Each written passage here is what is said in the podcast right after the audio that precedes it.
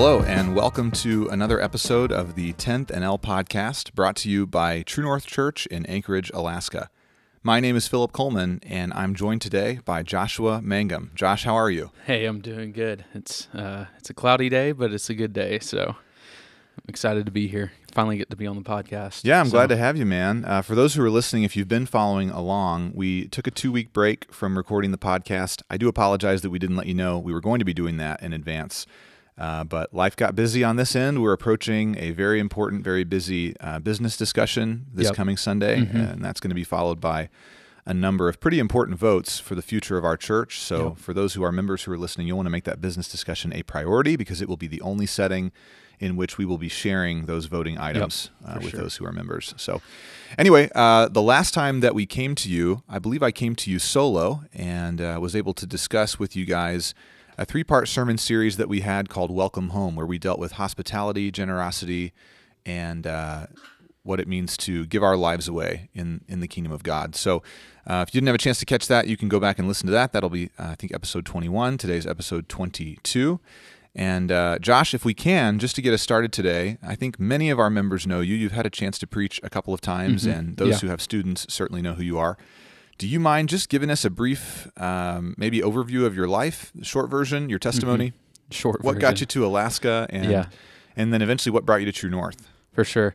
Uh, so I grew up a pastor's kid. Uh, that's usually how I introduce that, just because it's really what got me plugged into ministry and the church. Uh, grew up in Mississippi and got to see my dad be a youth pastor. So even as a kid, I was dreaming about the day that I would one day get to be in a youth ministry, and I would say that uh, there roots were planted that eventually got me to where I am today, wanting to be a youth ministry leader uh, myself. So that's really where it started. Uh, at the age of 16, we moved to Georgia, where my dad became a lead pastor, and I was involved in a pretty incredible student ministry. And went to college, got a youth ministry degree, moved up here right after college, and I have gone through a five year process of just trying to figure out where I was going to settle. And about a year ago, I heard about this position at True North open up, and here I am. So that's the shortest version of that story. Uh, does not get into everything I had to learn to get here, but Yeah, well, and hopefully, as we talk about youth ministry today, what's kind of more popularly, modernly known as student ministry, that's more Mhm. cool. I remember when I was in uh, junior high and high school, uh, every once in a while, an older person from the stage at our church would refer to us as the young people. yeah, the, And- the the young, yeah, and I thought, I don't know, I think there's more to me than that. But I get now I'm old and I understand that you sort of watch that slip through your fingers eventually and you, you want to tell the young people it's not going to last. Anyway, yeah, um, I'd like to ask a couple questions about uh, your time in Alaska specifically. You play a role at our church that's sort of a dual role. Um, Mhm. Hopefully, less and less you're having to spend time working on operations. But your predecessor, that's all he did initially. And then Mhm. eventually he took on a student ministry leadership role as well, starting to kind of shape a ministry from the beginning and try to get people to trust that we knew what we were doing. You've played a really strong architectural role coming after him. I think you've been able to build on a lot of what he did, but certainly you've needed to make changes and add a lot of Yeah, things yeah, that weren't in for sure. play.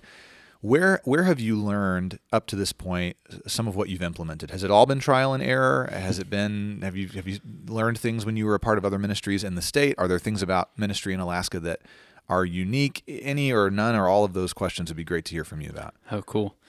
We'll need quite some time then. No, we'll we'll see. I'll I'll try to minimize this. Uh, something that some things that really played into my experience into building the architecture that you mentioned.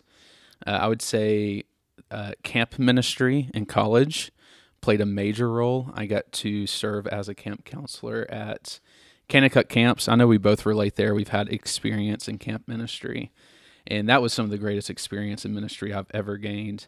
Getting to work in a ministry that was just thriving, and it was with students. So uh, that was some of the best experience I gained. I came up here, moved up here with a youth ministry degree, and that experience, and that's really where I want to say my training for what I'm doing today began. Because coming up here, I've, I've heard so many people say this. Uh, the college degree you get in the lower 48 does not prepare you for ministry in Alaska. I believe experience does. And over the course of the last five years, I worked.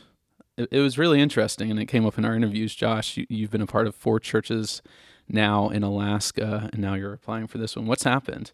Well, I've experienced the burnout of several pastors. I've experienced the end of a couple of churches, and through that, I just gained the experience of what building a church in Alaska is like and what it cost, the sacrifice.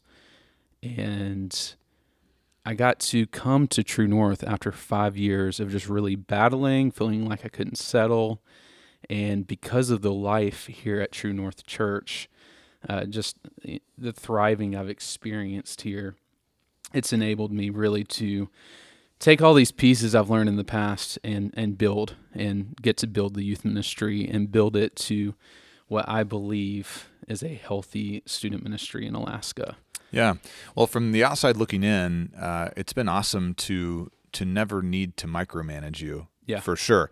I think that a lot of guys who play a similar role to me have probably spent some time with student ministry or like you alluded to before, my first full time job was in summer camp ministry, and so great place to start. It is. So, it yeah. is. It forces you to learn all kinds of things that you don't want to learn, and you wish you didn't know how to do. Because yeah, then later sure. people say, "Does anybody know how to do this?" And you're like, "Yes, yeah. I can help with that." Yep. I I do know how to unclog a septic system mm-hmm. and refill a swimming pool and yeah. etc. So puking kid. That's right. Know. Yeah, that's yeah. right. So uh, you know, I think that it's easy for a guy like me to have strong opinions, but to not want to do any of the work of student ministry because yeah, it's one of sure. the hardest mm-hmm. areas of ministry I think in the local church.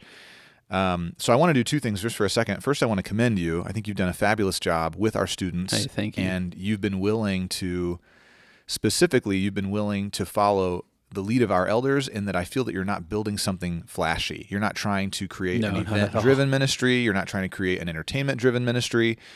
And I think anybody who's been to True North on a Sunday would say that generally on Sunday mornings, we are very basic in our presentation of yeah. what it means mm-hmm. for the local church to gather. You're going to get probably four songs. The majority of those, you're going to be singing scripture. If it's not quoted scripture, then it's derived directly from passages in the Bible.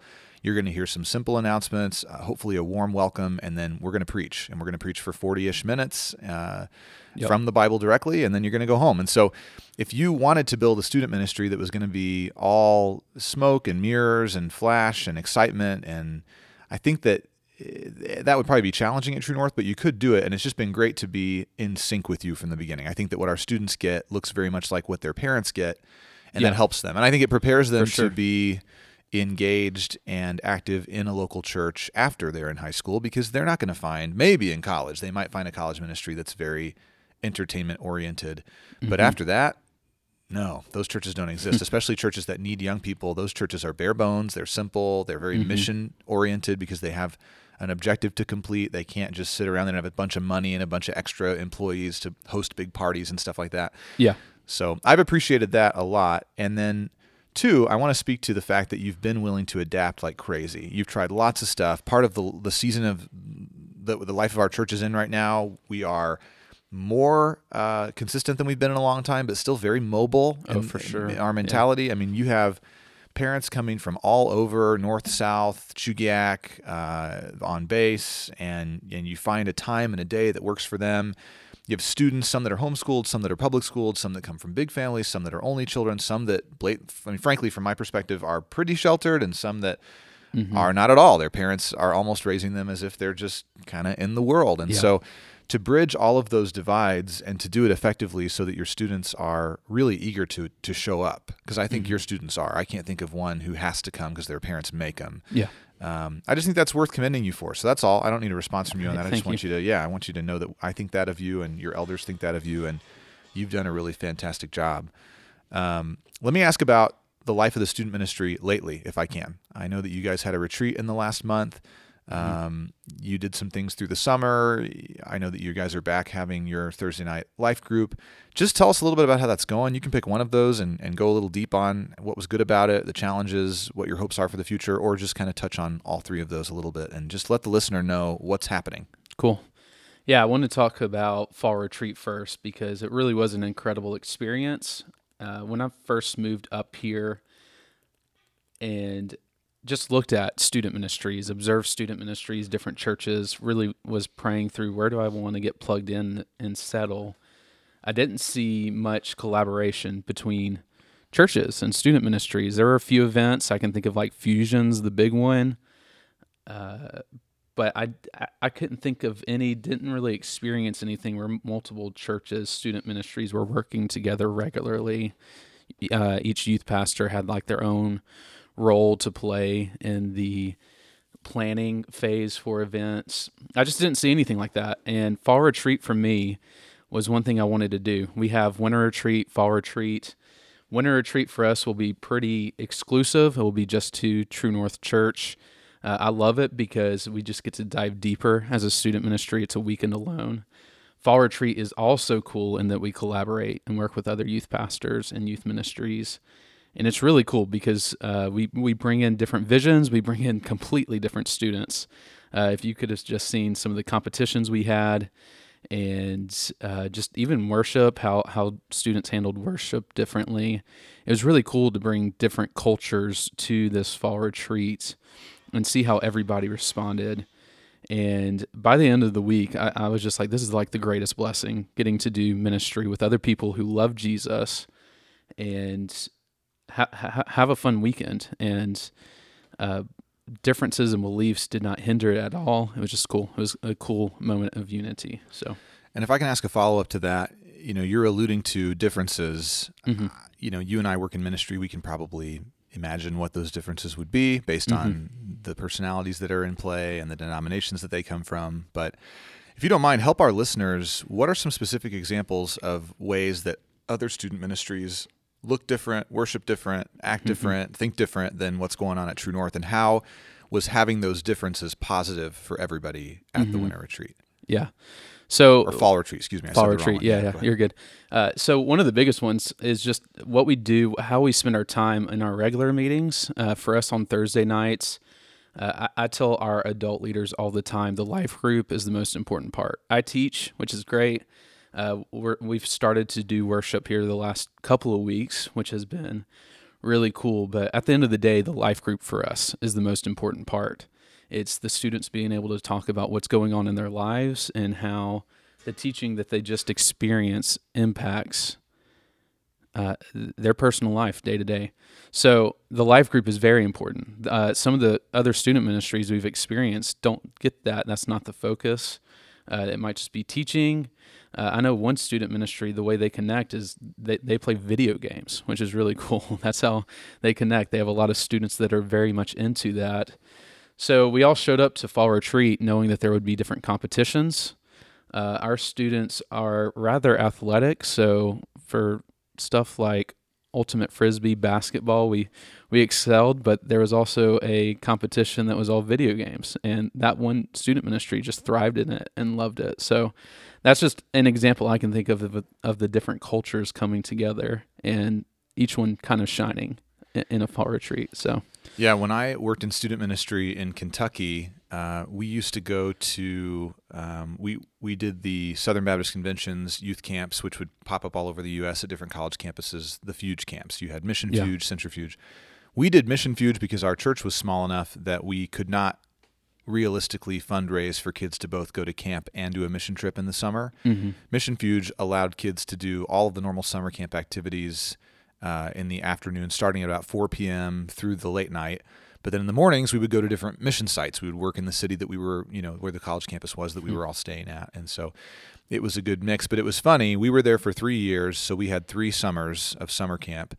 And each year, I brought a different version of our youth group, basically. And exactly what you described is totally real. There was one hmm. summer where it was all what I'll call um, outside oriented kids, kids who just want to yeah. throw the frisbee and throw the football, and a lot of young junior high baseball players mm-hmm. and some girls that were just really athletically oriented and really loved to mix it up outside. Yeah. And then by my third year, and maybe this is evident of my leadership, I don't know, but by my third year, we were mostly inside kids. Mm-hmm. And uh, you know, the youth ministry, we shifted a little bit in how we spent our free time. We tried to get um, a copy of Super Smash Brothers, and we would do a lot yeah. of that all together because, like, I think like eight people could play at one time.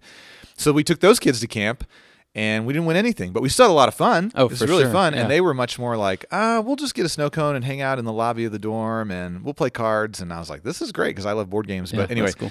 it is fun to see how uh, a ministry, even if that's not your focus, which I know it's not your focus at all, Mm-hmm. you still start to build those kinds of cultures. Um, if you don't mind, share with us some of the denominational backgrounds that joined you for fall retreat. I know at one other Baptist church, I think, right, Grandview participated, but I don't know past that who who else was with you. So we had Grandview Baptist Church. Uh, we had First Baptist Church, Mm-hmm. First Covenant Church. So that's a different denomination, and then Clearwater Baptist Church. So I guess that would be four Baptist churches. Yeah, I didn't know Clearwater was Baptist, but that's great. I, th- I think they are. I don't know. I think they might be unaffiliated. Okay. I don't know, non-denominational. Uh, anyway, okay, cool. Yeah, that's good, man. I think that that that's uh, there's not a lot of churches in town that have any kind of student ministry going on at all. Yeah. So it's cool to know that churches that are of a similar normative size to ours, because we're not a giant church, that they Yeah. can they can participate in something like that. It's really neat. I think. and it was really cool because uh, for some of the youth ministries, they were like, "This was great for us." Uh, one one student ministry brought about six students, and they were just like, "We wouldn't be able to put anything this caliber together uh, for a weekend." So it was really a blessing for all the youth pastors, all the youth ministries in many different ways. So Yeah, and I think that there's a lesson there for us that it's sometimes easier to just protect our own kingdom, our Mm-hmm. own piece of, you know, theological or denominational land that we've kind of staked out in the city. Yeah, But our ability to do is increased. We can do so much more when we do together, and I think that a fall retreat like what you put together is a great example of something where you can all have each other's back. You can make sure that you don't put those first covenant kids in a position Mm-hmm. where you're going to put the squeeze on them about a difference between Baptist theology and covenant theology. You know, but you have to trust each other to do that. You have Oh, to yeah. honor each other. You have to give the other leader a chance to be away with her students so she can say what she needs to say that's maybe more covenant theology than Baptist Mm-hmm. theology. So I think your willingness to do that and compromise is admirable.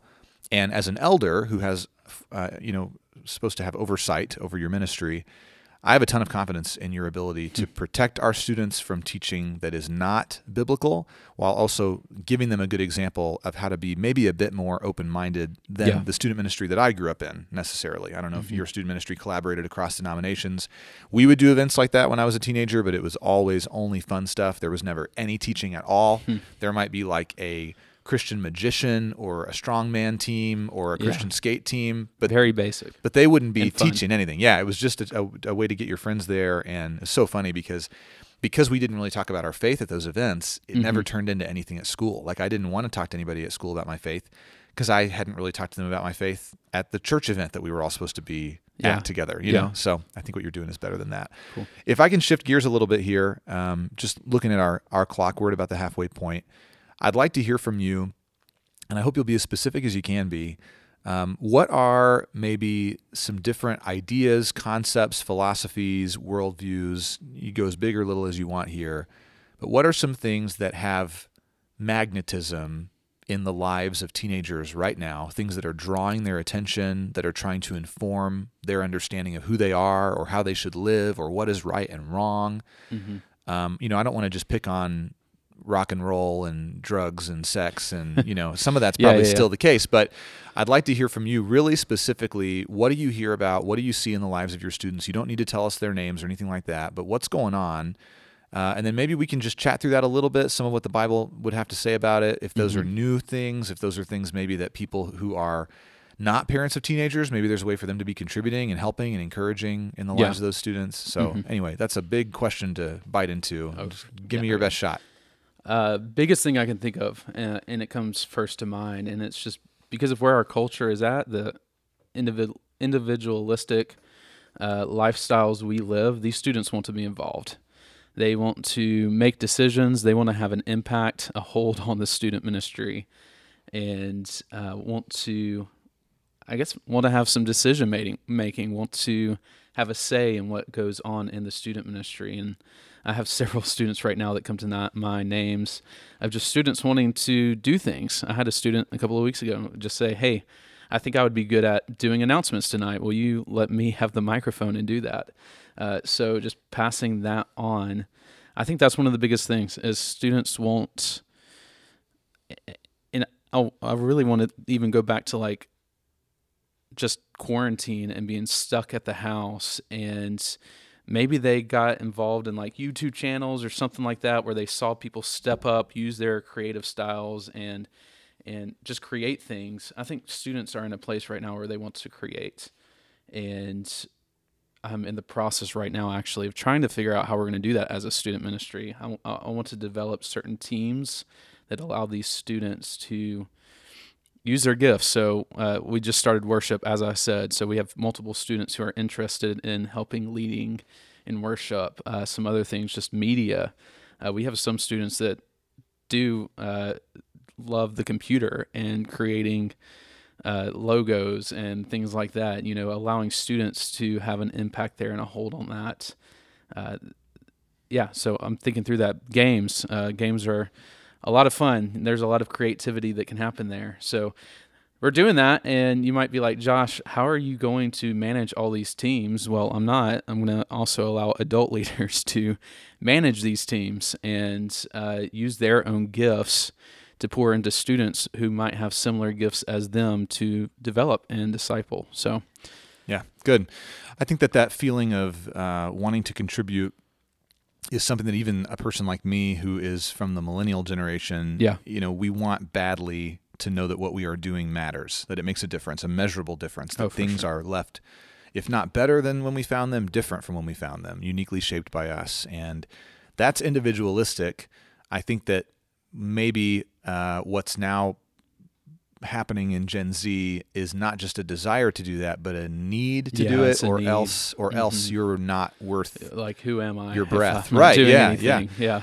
That there, it's it's it's an identity thing, and you know, frankly, there's only so much creative space. There's only so much, especially within Christianity. There yeah. have to be boundaries on what we will and won't do, what we do and don't believe. You know, mm-hmm. how we practice our faith, and so I think that's a good thing for a student to want to involve themselves and to help. But I know from experience, it won't just be a matter of you unleashing them. Yeah. You'll also have to do quite a bit of coaching and reviewing and helping. And, you know, you've got some students right now who possibly would take that poorly, would take those no's mm-hmm. poorly, you know, and so helping them that's a maturing process and I just I'm I'm so glad that you're there to do that. I think you'll do it really, really well.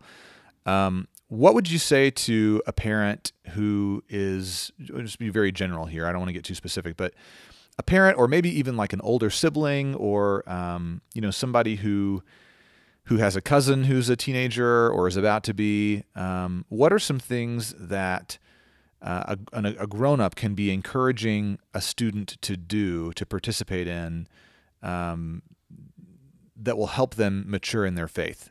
I mean, I think the obvious ones, right, are going to be they need to be reading their Bible, they need to be mm-hmm. part of a mm-hmm. church. But are there things that you've seen in Gen Z that are particularly negative? Maybe mm-hmm. it's cell phone addiction, or it's pornography addiction, or yeah. it's exposure to drug culture, or I don't know.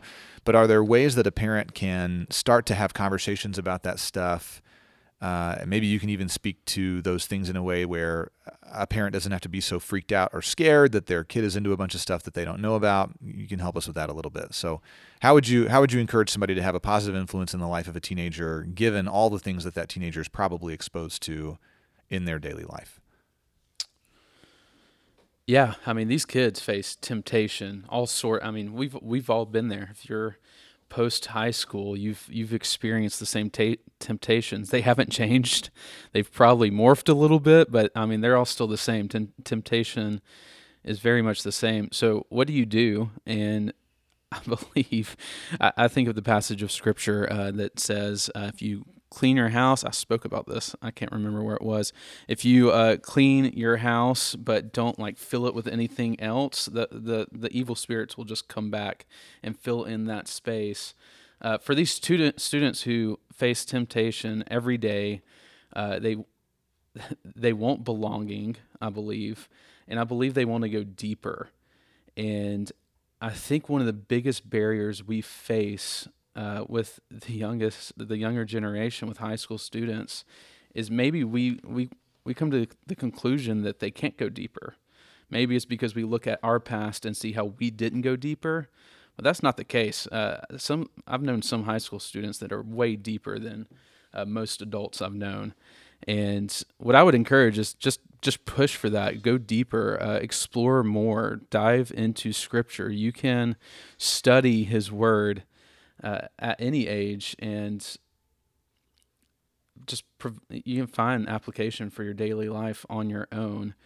And we push that all the time in the youth ministry. Hey, you can be the one to open up this passage of Scripture, look into it, find application and find meaning for your life. Uh, yes, please come Thursday nights and come to Life Group and hear the teachings, but you can do this on your own at home.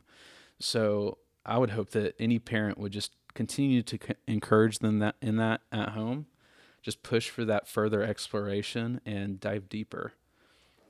Yeah, absolutely. And I think that there are uh, probably two natural bad habits of parents that work against that. So I'm going to just sort of maybe put my foot in my mouth here. I hope not. I'm going to Yeah. go out on a limb and you Go can tell me at the end if this is right or wrong. Yeah.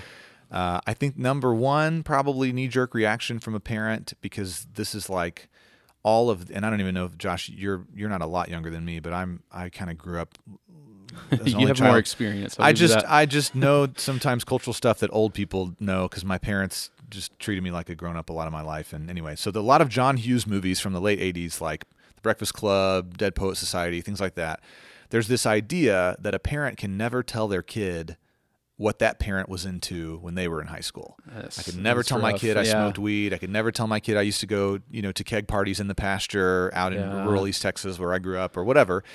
Um, I think that's a bad knee jerk reaction. I Mm-hmm. think that there's definitely uh, a posture of the heart in a teenager where maybe they're going to use that information to go, well, you have no right to tell me. But that's probably a more deep rooted authority issue. That's Mm-hmm. Yeah, not a that's thing a a parent. issue. Yeah, Yeah. the parent's not going to run to that just because they told their kid, you know, that they used to make mistakes.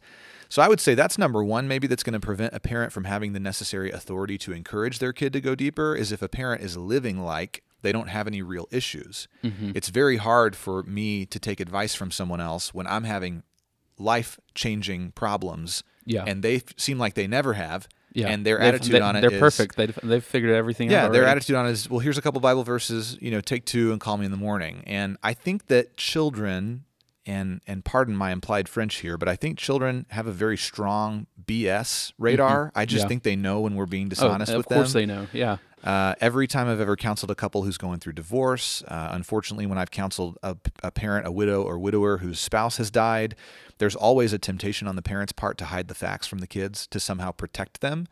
But parents don't understand it's not the information about the thing that hurts the kid, it's the thing. And the kid's already dealing with the thing. Oh yeah. And so that's going to be true if your child is prematurely pregnant, if your child is in a really hardcore relationship with somebody who has a toxic personality, if your kid is rebelling against the school system or the establishment to some degree, or just is embarrassed by you and doesn't want to be around you, or they're drinking, or they're into drugs, or they are just wanting to be countercultural to find themselves. I think that probably, if we're honest with ourselves, oftentimes as parents, we did that same stuff. Mm-hmm. And it might even be our personality and the way that our personality has developed has actually impacted our kids to go down a similar road to us. Oh, for sure. The yeah. Bible speaks to this idea all over the place in the Old and New Testaments that there is a sense of generational inheritance, not just of physical traits like eye color and height, but of spiritual practices and attitude about the world. And so that's the first, and it sounds like from what you're saying, you would affirm that that's true, that that's a negative barrier in the life of a parent. Yeah, it's definitely negative. Okay. And, and it prohibits. Yeah, going back to what we, it prohibits you from going deeper. So, yeah, right. It's a yeah. huge barrier because your kid, you are uniquely positioned to lead your child. But if you're not actually leading them, which involves going in front, going first, and not knowing if they're going to follow you, Mm-hmm. you're not really giving them a chance to follow. You can't lead somebody from behind. You can't prod your child into a lifestyle that you are unwilling to live or into a level of honesty that you are unwilling Yeah. to share with them. It's interesting because it just links us directly to our own faith and how we have to have faith in Jesus and know that they will follow. Yep. Or might not, but That's still, right. yeah. Yeah, and so okay, so that's one, and then I think the second barrier I've seen in parents uh, of all ages, even parents who have adult children. It's so funny at True North. This is a tangent, but I think it's relevant to our conversation today. At True North, we about twice a year will have folks in their 50s or 60s come to our church and join and join membership because their adult child has attended our church and really likes what God is doing here. And it's funny to me because I don't think our church is next necessarily at the top of the list of these adult people who have adult children, these Yeah. older, I don't mean older in an unkind way, but just Yeah, older yeah. than me, older than me by 20 or 30 years. Um, you know, to be willing to submit to elders that are all in their 30s is a challenging thing. To be a part of a church that has a ton of young kids when you just finished getting your kids out of your household, it's just a different stage of life. And those folks tend to find each other. And I think that's a good thing. But one of the things that brings them to us is they want so badly to see their child have a genuine spiritual experience. And they often will come to me and they'll say, Man, you guys have like cracked the code. I haven't been able to get my kid to go to church, blah, blah, blah, blah, blah. Yeah. And again, like we said at the top of this episode, the way we do church is so simple. Yeah, I mean, we do basic. hardly anything extra at all. The one thing we're going to ask you to do every week is participate in a small group. Mm-hmm. That's it. And we want you to be really hardcore committed to that. And that's different from some churches. But we don't have a ton of kids programming during the week. There aren't a lot of Bible studies, a bunch of different prayer groups. None of those things are bad, but we don't we just don't have the time and the energy to put that stuff together right now. Yeah. And so when people come to me and they kind of want me to help them understand what the key is that we found, how did we finally crack the code to get their kid in church? It's typically the authenticity mm-hmm. of our leadership style that we are clear about everything. We don't hide anything. Our elders welcome questions. We welcome skeptics. We welcome people who are not sure, who don't know, who Yeah. maybe grew up in a Christian home and need a safe space to question all of that and rebuild it. So mm-hmm. that's the second barrier to me is I think that parents fear Yeah. if their child is not always making spiritual progress, parents begin to panic. Hmm. They they have this linear idea of from the time that the child was born until they go to heaven that they should always be maturing, making progress, getting quote unquote better or closer to Jesus.